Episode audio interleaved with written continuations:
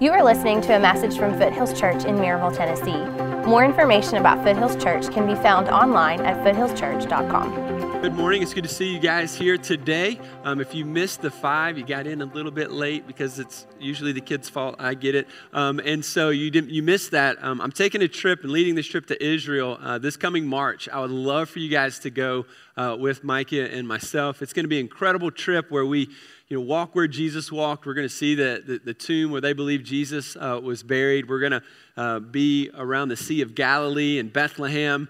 Um, uh, all kinds of places where Jesus was and taught. And so, um, if you've not thought about it, I want you to think about it this week. I'd love for you to come. Uh, this coming uh, Monday is week from tomorrow um, the price jumps way up. And so if you've considered it or, or maybe you haven't, I'd love for you to go. Uh, make that decision this week and let us know. You can visit foothillschurch.com slash Israel and uh, we will uh, get you going. It's going to be a great opportunity. And then as Greg just mentioned, Love Does starts next Sunday. So I'm excited just to share missionally what we've done as a church this year and what we hope to do uh, this coming year in 2015. Um, if you don't know anything about Foothills Church or you're just kind of new, um, what you see on Sunday morning is just a fraction of who we are. And so, um, what we, uh, our, our passion, what our heart is, um, is, is all about is to be involved in our community in several different ways, uh, making a difference, um, allowing our love uh, just to impact the love of those around us, not just in our city, but around the world. And so you'll hear about our partners in, in Haiti. Uh, you'll hear about our partners here locally. And I'm excited to, to share that information with you guys and, and uh, help you guys get connected to what God is doing in our, in our church, in our city. Uh, if you've got your Bibles, let's go to John chapter uh, 4. And um, we are in a series entitled The Gospel of John. And, and so each week we're, we're working our way through this book. And so if you're new, uh, we're glad that you're here. We're going to pick up on a story um, about a Samaritan woman that Jesus encounters. And uh, before we actually read, I want to ask you a question. Uh, so, maybe not a question you think about often, but uh, it's typically what we like to do when we open up God's Word is, is, challenge each other with these things. And so, my question for you is, is what does God want you to do with your story? What does God want you to do with your story? You know, that's an important question for us to answer um, because if we're not thinking about it, then, then we're probably not doing anything with it. I mean, when you think about what you could do with this story, you could, you could like um, keep it a secret. In other words, not tell anybody about it um, which we know, you know, read the Bible for any length of time, and you'll quickly discover that that's not what God wants. Um, we could be embarrassed by our story. Oh man, I've got too much sin, or I've got this or that, and so I don't really feel like I should share it. Um, we could actually um, be afraid of it. I'm afraid to share because then they'll know I'm a Christian, or maybe I don't know how to share, I don't know what to say. And, and so we have all those issues, but at the end of the day, like if we are just reading the Bible and asking the question, what does God want us to do with our story? Then the answer must be that He wants and desires us to share this story. Now, when I say story, what do I mean? Well, real quick, uh, your story is how God saved you, how God is growing you, and how you are living for God today. So, how God saved you, how God is growing you, and, and how you are living for God today. That's your story, and that's what I want us to think about. This is your journey of, of, of what God has done in your life, what He's doing, and, and, and how you're living uh, for Him today. And so, that's what I want us to wrap our minds around today that journey, that story, and what God wants to do, what He can do with that story. Now, a lot of times people say, well, I would share my story, but I don't have a very great story. My story is not very good. So, what happens in the church world is a lot of times we think that the great stories are the stories where people get up and talk about how much sin they did, how many jail cells and prisons they went to before God saved them miraculously, and then um, Jesus, you know, loves me. And, and we think, oh, that was just such a great story he just shared, and it was just so amazing. God's power in his life. It's amazing, you know? And granted, if we've lived a life filled with sin like that and, and God has saved us, an immeasurable amount of grace is, is required uh, in that situation. And absolutely, uh, we want to share that story and hear that story and celebrate that story. But what I'm sick and tired of hearing is you guys who were saved at a young age who tell me that your story is boring Somewhere in the Bible, Jesus says that's bull malarkey, all right? That's not true. Everyone who has been changed by, some of you are saying, did he just say malarkey? So, every story that has been changed by Jesus is worth telling. Some of you think, ah, it's just not worth telling. It's not very interesting. It's not very, you know, listen, you tell worthless, pointless stories every day of your life. Every day you get on Facebook and tell me what little Johnny ate for lunch that day is a worthless story to me. That's why I don't get on Facebook. I'm tired of hearing who ate squash today and you know what you had for breakfast and what you're doing this afternoon. I, you know, it's pointless. It's worthless. It's a, it's a waste of our time. So, so don't tell me you don't have much to say because you say stuff that isn't much to say all the time. The point is, if that happens to be your story, like you came to faith at a young age, and so you didn't go to jail, and you weren't a drug dealer, um, you know, for very long, and then uh, God saved you. You pretend like that's not a very powerful story, but listen to me. Listen, listen, listen. What takes more of God's grace, and what's more amazing? The fact that somebody grows up and you know lives all of this craziness what we would call a party scene and then gets saved or somebody who has been saved from all of those poor decisions and by the grace of god been protected from all of those harmful things in their life you see i tend to think that the, the guy that didn't go through all of that has experienced more of God's grace, which means you should be sharing that story and you should be praising God even more so than anyone else if that were, you know, if, if you could even do that. So that my, my point is that you have a story worth telling. And so, as we think about this today, I want us to grasp that concept. And at the end of the day, if you know Jesus, you have a great story. You see, what we don't want to do when we share our story is we don't want to you know, idolize or put, you know, put our sin up on this platform and just talk more about sin. You've heard, you know, people give testimonies where they talk about their sinful past for 30 minutes and then, you know, talk about Jesus for two minutes and then an invitation. Everybody's crying because, you know, it was so emotional and people make decisions. And it's like, wait a minute, we didn't really hear the gospel there. So Jesus is the hero of your story. If he's not the hero of your story, then you need to go back to the office and rewrite your story and figure it out a little bit more. We got to dive into it a little bit more because He is the one that makes our story great. And if you have Jesus today, you have a great story and it needs to be told. It is worth telling. Now, what we like to do is we like to play God and we like to tell God what He can and can't do. You do it all the time. God can't use my story, or I'm not very good, so God's not going to do that.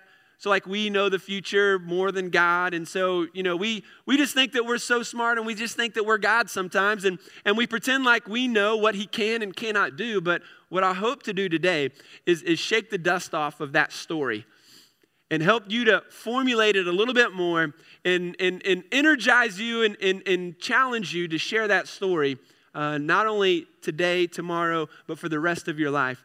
So if you've got your Bibles, let's go to chapter 4, verse 27. And we pick up on the end of this story. We talked about it last week. If you missed last week, you can always go online and watch the videos of the sermon. And, and so, what we learned is this woman was from Samaria. Jesus is talking to her about living water, about salvation. Uh, the, the subject changes to um, worship. And so, Jesus is sharing all these important, powerful truths. And then the disciples show up and she leaves. Let's pick up in verse 27. Just then, his disciples came back they marveled that he was talking with a woman, but no one said, What do you seek? or Why are you talking with her? So the woman left her water jar and went away into town and said to the people, Come, see a man who told me all that I ever did. Can this be the Christ? They went out of the town and they were coming to him. Now let's just pause there for a minute. So Jesus is having this conversation with this woman. The disciples show up. Um, they don't ask any questions. Uh, when they uh, return, she leaves her water jar, and she just leaves. And so, uh, immediate when, when she leaves, the, the disciples are marveling. In other words, they're like curious. Why in the world is Jesus talking to this woman? Now, why is that even an issue? Well, uh, it's an issue because at this time, rabbis didn't speak to women. Most Jewish men didn't speak to women. They didn't know in public ever, uh, especially Jewish rabbis. And so, uh, not only that, but this woman is from Samaria. So, last week we talked about the prejudice between Jewish uh, people and the Samaritans. And so, all of this stuff is playing. And so, the disciples are blown away that Jesus is talking to a woman. Now, does that mean that, um, you know, Jesus is disrespectful of women or, or Jesus, you know, the, the, the disciples are disrespectful towards women. And I would say the exact opposite. What Jesus teaches us is, and what we see in the life of Jesus, is that he always, always, always respects women. You look through the course of his entire life, in every single gospel, we see his life displayed, and we see him um, um, he, uplifting women, encouraging women. Um, he is respectful of women, always uh, throughout his life, and, and we should model that as well. God created male and female in his image, and, and we each have equal value, equal worth, equal dignity, and God has given us a different role to play in the world. Sin enters the world, and when sin enters the world, Genesis 3 explains that that sin causes men and women to fight and struggle with those roles, with those functions in life. The Bible says that for a woman, her struggle is going to be to desire to be the domineering uh, uh, one in the family or in the relationship. And for the man, his struggle is going to either be passively sitting by or he's going to be overbearing. And so the struggle between male and female is a result of sin. But regardless of what we deal with, what we see here is that Jesus wants us to understand how to function in those roles uplifting each other, um, uh, uh, holding each other in high esteem, uh, being uh, self uh, sacrificing, uh, submitting to one another, and allowing God's purposes to be revealed through our relationships together. And so Jesus always, always respects women. Now, when you see the gospel take root in a people, in a culture, then you will see the treatment of women and children increase you will see women uh, placed with a high value in their life. So if you go to countries and cultures where the gospel is, has not been taught, you will see women not only disrespected, but taken advantage of, children taken advantage of.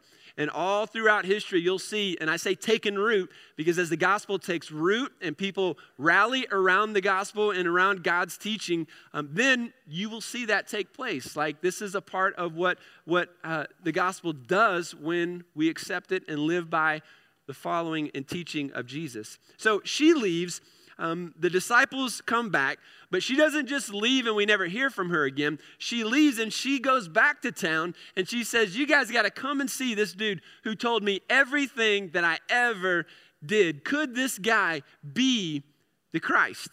That's her response. She shares her story. She goes back to town. Um, she, she talks about meeting this guy by the name of Jesus. She speaks to the people about what he talked about. And, and then we later find out here in verse 39 what actually happened. So let's take a look and we'll jump down to verse 39 and we'll, we'll catch back up um, and, and go back to verse 31 in a second. But it says this Many Samaritans from that town believed in him because of the woman's testimony, her story. He told me that he told me all that I ever did. So when the Samaritans came to him, they asked him to stay with them, and he stayed there two days, and many more believed because of his word.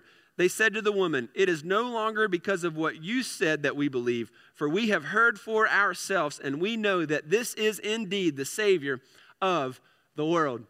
So here's what's happening with this woman's story. She is going back to town. She's saying, You've got to find out and, and, and hear about this guy that I just met.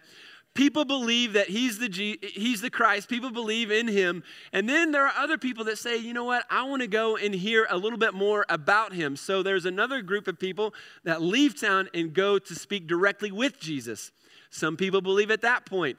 Then they're saying, hey, Jesus, stay with us for a couple of days. And as he continues to teach, even more people are coming to faith in Christ, all because this woman took it upon herself to go back and to share her story. Now, here's my question again What can God do with your story? What does He want to do with your story. Here's a couple of things that I want you to think through today. Number one, he could change someone's life through your story. And I believe that's what God wants to do. He wants to change other people's lives through your story. Now, again, your initial response might be, Well, I'm not really ready to share that. Well, I've got so much going on. Well, I'm not really good at communicating. Listen, listen, listen. People are counting on you. This entire city is counting on this woman. They didn't know they were, they were counting on her, but in fact, that they were.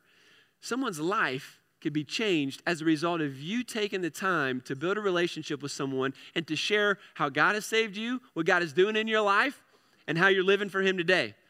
Now, this is huge. I mean, just those simple things. I didn't say you had to be perfect to share. I didn't say that your marriage has to be problem free to share, because then nobody would be sharing, right?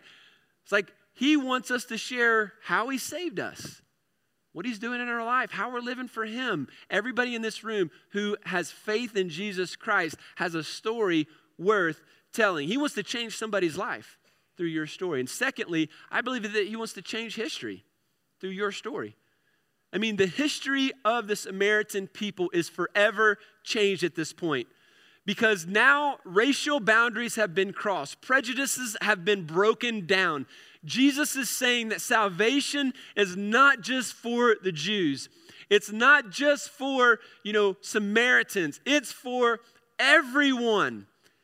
And he's proclaiming this gospel right here, right then. History is being transformed. She goes back and shares this with her people, with her the, the people that probably were looking down upon her. Remember, she was a social outcast because she had she had gone through five husbands. She was living with a guy at this point who wasn't her husband.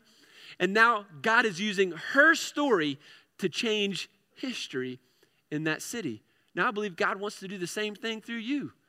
I believe He wants to do the same thing through our church. Through your story, how God has used you, how God has transformed you, I believe God could change someone's life. He could change history. If you don't get anything else, get this today. When I join God's story, I get a story. Okay, let's just stop right there. Because if you don't know Christ today, then, then you don't have a story. Okay, you're still living in sin, you're still living a, hopeless, defeated life. But when I join God's story, then, then I get a story. And then when I share that story, God uses that to create new stories. Does that make sense? Like I, I, I, I join God's story, I get a story. I share that story, God creates new stories. So as I share it and as I allow Jesus to be the hero of it, other people will hear that story. And, and here's one of two things this is what's happening. This is the pattern that we see in this story, and it's the pattern that God still uses to this very day. When I share my story with somebody, here's an example of what might happen. They might hear what God is doing, they might understand the same things that I went through. And then they, at the end of that, when I say, Would you like to receive Christ? Would you like to follow him? they in fact will say, you know what? Some people will say, yep, I want to receive Christ. I want to follow him. I need that in my life. I know I need that. And boom, life transformed. Or they'll say, you know what? That's an interesting story. I can I, I kind of relate to some of that story, but but I need to know more. And just like some of the Samaritans, they said, take, take me to see this guy. And so they wanted to go see Jesus. And so they they leave town and they go out to where he is at Jacob's well. And some of your friends are going to hear you share your story and they're going to say, yeah, okay, okay, okay, okay. But I need to find out a little bit more about, you know, what it means and what it looks like. I've got some more questions. And you're going to say, hey, that's cool. Come to my small group hey, come to church this Sunday. We'll, you know, you're going to hear different things. And, and so they're going to be in God's presence here on Sunday mornings in your small groups. They'll develop relationships with other Christians. They're going to be uh, in, in an experience where the Holy Spirit is here and moving, and, and God's going to speak to them supernaturally. And, and eventually they're going to come to know Christ. Okay? So this is the pattern. One of those two ways, this is what God is seeking and doing and wants to do through your story. When I join God's story, I get a story. And when I share that story, God creates new stories. Now, we look at this poor woman and we think, God chose the wrong woman. He chose the wrong person, you know, because she was sinful, man. She was living with a dude and she had a lot of failed marriages. I mean, God can't use somebody who has a failed marriage, Trent. I mean, seriously, that can't happen, right? God can't use somebody who's lived in a, in a moral lifestyle, Trent. I mean, he just can't, he's just not going to do that. You've got to, you know, you got to be, you know, really, really good before God can, can use you. And, and see, that's where we fail because God uses the right woman and he sends her to the right people to share a story about the right Savior. And see, everything changes for them. We might not have chosen her because we don't get it. God can use you. God can use my story. He can use your story. And, and there is nobody so far gone today that God can't save them. You know, not only is, is, is, he using somebody who's struggling with sin here, but he's also taking the story to a people who weren't even really, you know, Israelites. They weren't really Jewish people. They were like these pagan people, right? They, they, they didn't get it, but here God is saying, no, it, the gospel is for them as well. And so to a people who nobody, nobody ever expected to receive a Jewish Messiah. Remember, they hated the Jews right? And so now they are saying yes to a Jewish Messiah. See, God does things that, that you don't think of. And he uses people that you don't think he would use. And he can certainly use your story, no matter how many failed marriages, no matter how many failures in your life, no matter what you're struggling with today. God wants and can use your story. Don't sell him short. Somebody's counting on you. There's one thing that's important, though, in this process, and that's this Do people trust your story?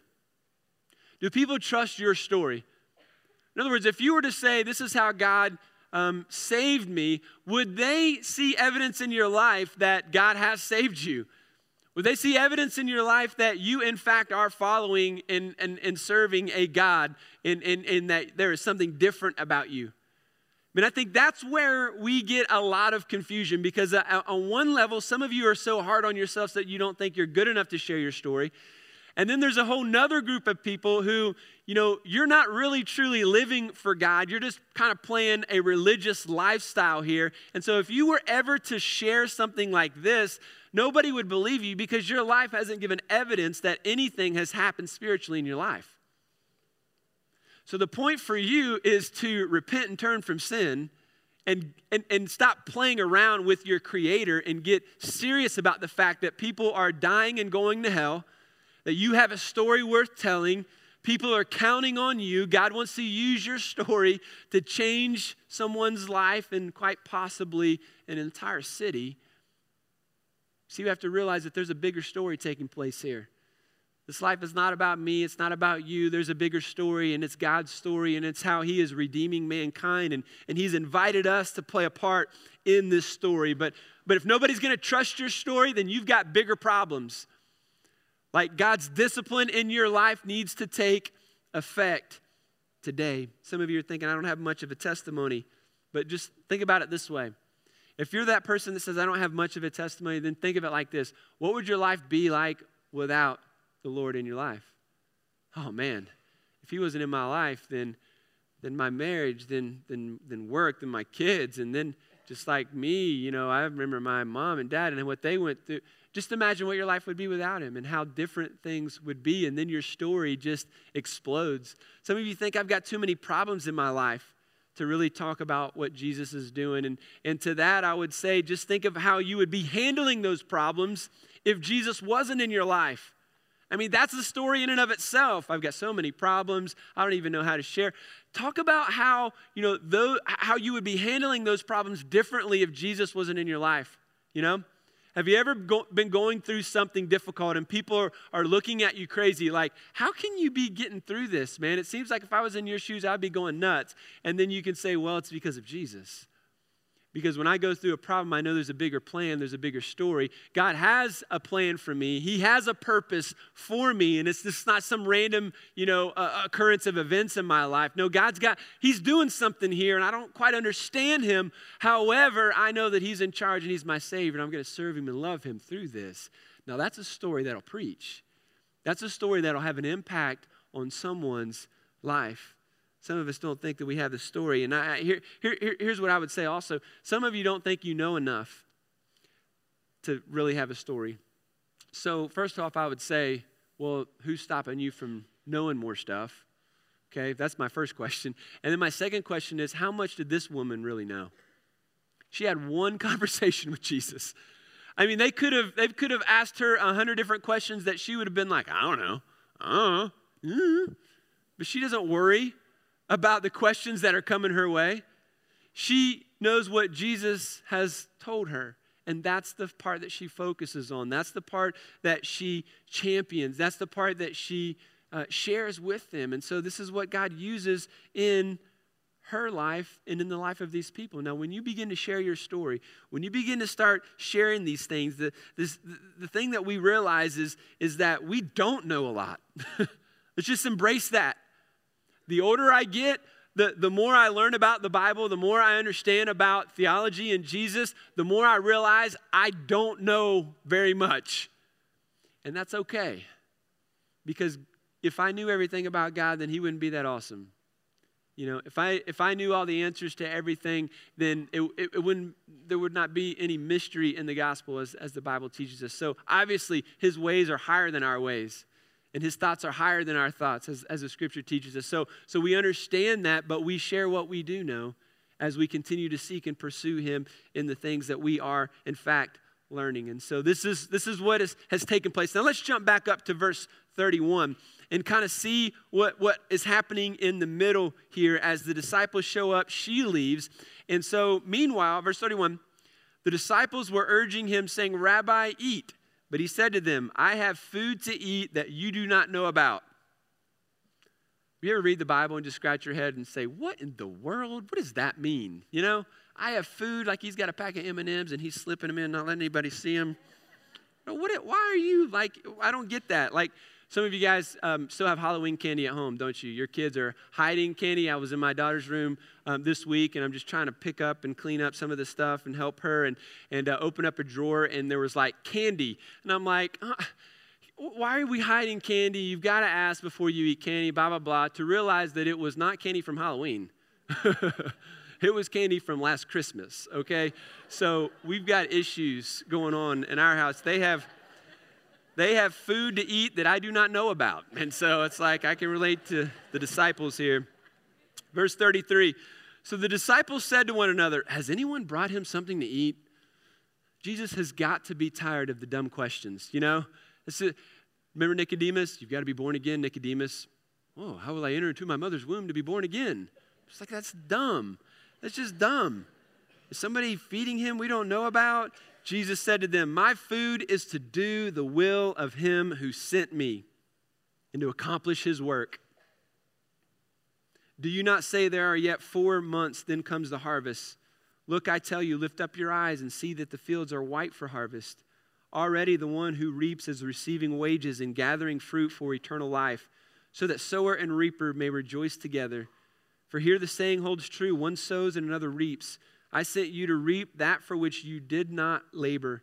Others have labored, and you have entered into their labor. So, what Jesus is saying here is that my food is to do the will of Him who sent me. So, food gives us energy, it gives us life, it gives us uh, sustenance, you know, it gives us, you know, the, the ability to do the things in life that, that we've got to do. We've got to have food. And Jesus is saying here that I get my energy, I get my life from doing the will of God. Now, that's a pretty powerful thought. Some of you are spiritually kind of empty today. You're spiritually kind of not growing. You're spiritually kind of here, but not here. And one of the reasons why you're kind of floating spiritually and not really growing and you're just kind of stagnant is because you're not doing the things that God has called you to do. You're not, in fact, following the will of God. As a matter of fact, some of you might be living in, in, in blatant disobedience. And of course, if following God's will gives us spiritual food, gives us energy and growth, then, then the opposite is going to be true as well. If we're not doing the will of God, then it's going to, to, to hinder your growth. It's going to be like spiritual malnutrition and, and starvation spiritually for you if you're not doing the things that God has asked you to do. Now, for Jesus, the will of God for him is to do his work, ultimately, which is to provide salvation for mankind. Pretty big job, pretty big deal. Now, what is God's will for you? Well, it's to do a lot of things, I think, as we read the Bible, but I think the specific implication here is uh, has everything to do with sowing and harvesting and sharing our story and making disciples and being evangelistic and leading people to Jesus. All of that is encompassed in this. He says, Do you not say there are yet four months, then comes the harvest? In other words, you guys say that in four months the harvest is going to come. But, but here's the reality from Jacob's well, they could see the city of Samaria. So and, and so, as they can see the city, guess who Jesus sees coming his way? He sees Miss Samaritan woman coming his way, and behind him, other people from the town that are walking towards him. And as he sees them walking towards him, he says, Four months, then comes the harvest. Here's what I say Look, I tell you, lift up your eyes and see that the harvest, uh, that the fields are white for harvest. Already the one who reaps is receiving wages and gathering fruit for eternal life. In other words, he, you, can you imagine him pointing to the people that are walking towards him? He's saying, Look, the fields are ripe for harvest. Already the sower and the reaper are, are gathering together. In other words, Jesus was sowing truth in her life as he's sharing with her about salvation and living water and worship and all of those things. And now he's getting ready to reap the benefits of, of that sowing in, in, in, that sense. And so here they come, ready and willing to receive him. And Jesus says, You guys, you guys think it's in four months? It's today. It's right now. And so for me, there's got to be a sense of urgency in my church. There's got to be a sense of urgency in my own life. And so when I when I see people in need, when I see others around me who I don't know go to church, who I don't know know Jesus, then there's a sense of urgency within me that just kind of beats and says, I want to get to know them. I want to build a relationship with them. And at the end of the day, I want to know if they know Jesus because they need to know him.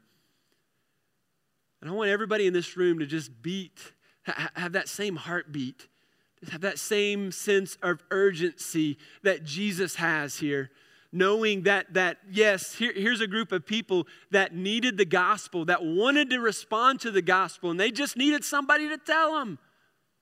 Disciples went to the same town. Who'd they bring back? Nobody. Psh, disciples always getting it wrong. They got food. Jesus wanted them to go get food, so they got food. They didn't bring anybody back to Jesus. She did. You know, we talked last week about how Jesus is always, he, he doesn't allow the, the task to trump the relationship. That's important. And so here the disciples, maybe they were, you know, they had a task to go into town, get some food, and get out, get it back to Jesus. And so they didn't have time for, for relationships. They didn't have time to share, hey, there's, the, there's a guy named Jesus. He's the Messiah that's getting ready to change the whole stinking world. You guys should come out. They didn't bother to do that. Who, who knows why, but they didn't. But this woman did. She said very quickly, You've got to come and hear about this guy. You've got to come and meet this person that, that told me everything that I ever did. And her story impacts not just one person, but an entire town, ultimately changing history. Sometimes for me, I get so caught up in the, the necessities of life that I don't have time for the priorities of life. And I think sometimes the disciples struggle with that. And, and when I look at the life of Jesus, I always see that necessities don't trump priorities in his life. And, and, he, and he always keeps um, a, a, a, an unparalleled focus on the mission and will of God in his life. Most people think it, would, um, it was possible to see this city. And so, as these men and women are walking towards Jesus, he is literally saying, Look, here comes the harvest. We've reaped, we've, we, I've sown, and, and now I'm about to gather fruit for eternal life. And he says the sower and the reaper can rejoice together. Um, for here the, the saying holds true. Now listen to this one sows and another reaps. I sent you to reap that for which you did not labor. Others have labored, and you have entered into their labor. It's an interesting concept that we want to understand as well as a church and as a people we are entering into someone else's labor. Um, when you think about church history, for over 2,000 years, men and women have been sharing their story and how Jesus Christ has saved their life. For millennia now, we, we understand God's story is being unveiled and being revealed to mankind. And, and so there is a bigger story here. It's God's story, and we are entering into someone else's labor. When you think about how our country was, was formed, we have men and women who are sacrificing uh, their health and everything that they have to bring the gospel to a foreign land. We are entering into their labor. We celebrated uh, Veterans Day this week. And so um, I don't know about you, but for me, I've never been on the battlefield. I've never fought for freedom in that sense. Um, and so what I do when I remember veterans, when I remember our freedom, is, is I recognize that I've entered into someone else's um, labor. Someone else has labored uh, time and time again uh, throughout American history to provide my freedom today. And I want to recognize that. Want to recognize that the, the beginning of Foothills Church um, started with just 40 people. And so um, you and I are entering into that labor. Some of you didn't labor, you didn't sacrifice, you didn't make this a reality, but you've entered into their labor. And now it's you and I, it's our turn to continue that labor together. Because there's a bigger story. God wants to use you in this church. He wants to use you to continue this labor so that you're going to reap some of the benefits that you didn't work for. And I'm reaping some of the benefits that I didn't really work for as a country, as a church, spiritually speaking. And he says, Look, we, we want the sowers and the reapers are going to rejoice together. Here's what Jesus is saying, you know, for you and I. Like as we enter this labor together, we're to be about the task that those that, that, that came before us were about, which is sharing the gospel, which is making disciples. When I join God's story, I get a story. And when I share that story, God creates new stories. And your story is still being written. Foothills Church's story is still being written. And as we share this story, we want to make the hero the hero, Jesus. We want to make sure that we, we share that our sin was fully and completely redeemed by the blood of Jesus on the cross. Paul explains it like this in 1 Timothy 1 15 and 16. He says, The saying is trustworthy and deserving of full acceptance that Christ Jesus came into the world to save sinners, of whom I am the foremost. In other words, I was the worst. I used to, you know, kill Christians. I used to, you know, uh, persecute Christians. So, so Jesus came to save sinners. And by the way, I am the worst, he says. Verse 16, but I received mercy for this reason, that in me, as the foremost, as the worst, Jesus Christ might display his perfect patience. Why? As an example to those who were to believe in him for eternal life. So Paul says that, that, that this salvation has, has taken place. God's love has, is made perfect in me. Why? Because I'm going to be an example to those who are going to believe. That God can save anybody in this room who confesses their sins, turns from their sins, and receives Jesus into their life. No matter what you've done, no matter how many times you've messed up. Like, like salvation is here and available through Christ for anyone. And he says, This is my story. My story is, is an example. And, and his example would be, you know what? I, I, was the worst, man. Don't follow me. But but here's what I will boast about. Here's what I will get excited about. Here's what I here's what I will get pumped up about. Like Jesus saved me, and I can't get over it. I'm afraid some of you have gotten over it. You act as if you almost deserved it, or you act as if you weren't that bad to begin with. And so for us, we want to be encouraged that no matter what our story is, no matter if you grew up in a Christian home and, and uh, you don't have the party life, but, but you have the, the life maybe of, you, you know, you weren't in physical prison, but you've been a pris- in a prison of apathy. You've been in a prison of pride thinking you're better than everybody else, in need of grace just like the next guy. Maybe you grew up knowing all the answers, you know, as far as church and religion. And, and so, you know, whatever your story is, we put, we put Jesus and make sure he's the hero. Maybe you didn't grow up in a church home, um, you know, a Christian home. And so you're just figuring things out as you go and you're just growing in this. And it doesn't, it doesn't matter at this point. The fact is that God has given you this story to share with other people. No matter what your story is, we want to talk about how sin was ultimately paid for on the cross by Jesus. Others are counting on us to share this story, and, and the entire town knew that they needed this Savior. And I just wonder who, who's counting on you? There are people in this world that I believe God wants you to share your faith with. The guy that you work with, one of your family members, if you're a student, the dude that sits next to you that annoys you every class, maybe the, the, the, the person at work that nobody hangs out with. Like God wants us to share our story. Maybe the, maybe the longtime friend who knows everything about you except for your faith. Maybe the hardest person in the world for you to talk to about your faith, they're counting on you to share it. I don't know um, if this is something that you've um, been become comfortable with or if it's something that you continue to be challenged with, but, but here's the, the challenge that I want to give you today. If you've never written out your story, if you've never thought through your story, I want to encourage you to go to foothillschurch.com slash my story. Really simple. If you forget it, just, just go to our website and search story or my story and you'll find it. Um, but, but that packet will lead you through a few questions and a few key things that'll help you write that story out. And if you'll write it out and you'll think through it, then at the appropriate time when God uh, brings somebody into your life, He'll give you the courage, He'll give you the boldness, and you'll share it right then and there. And then you will be blown away by how God can take a simple, prepared story of what God has done in your life and used it to change people's lives. The second thing I would encourage you to do is to begin to pray that God would give you opportunities to share this story. You know, some of you are thinking, Trent, for the last few weeks, we've been talking like all this, telling people about Jesus and evangelism and blah, blah, blah, blah. Can we go on to something else?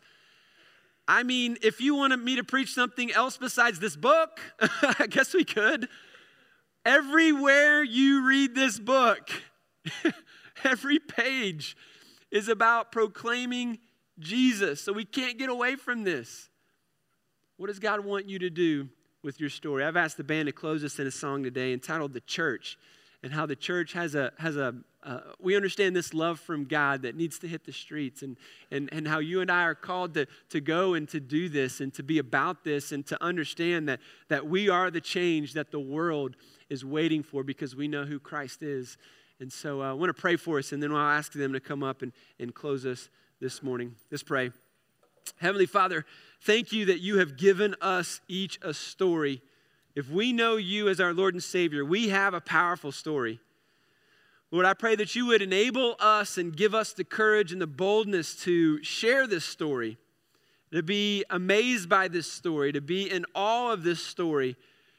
Lord, give us a sense of urgent, urgency to share this story and to proclaim your love and your grace God, may we be a church that is known, Lord, that we, we care for the brokenhearted. We care for the lost and the dying in this city and world. And, and we're going to do everything that we can to proclaim the name of Jesus, to make Jesus the hero, to decrease ourself, and to uplift our Savior. Encourage us today. Give us opportunities to share this week. And I pray this in the name of Jesus. Amen.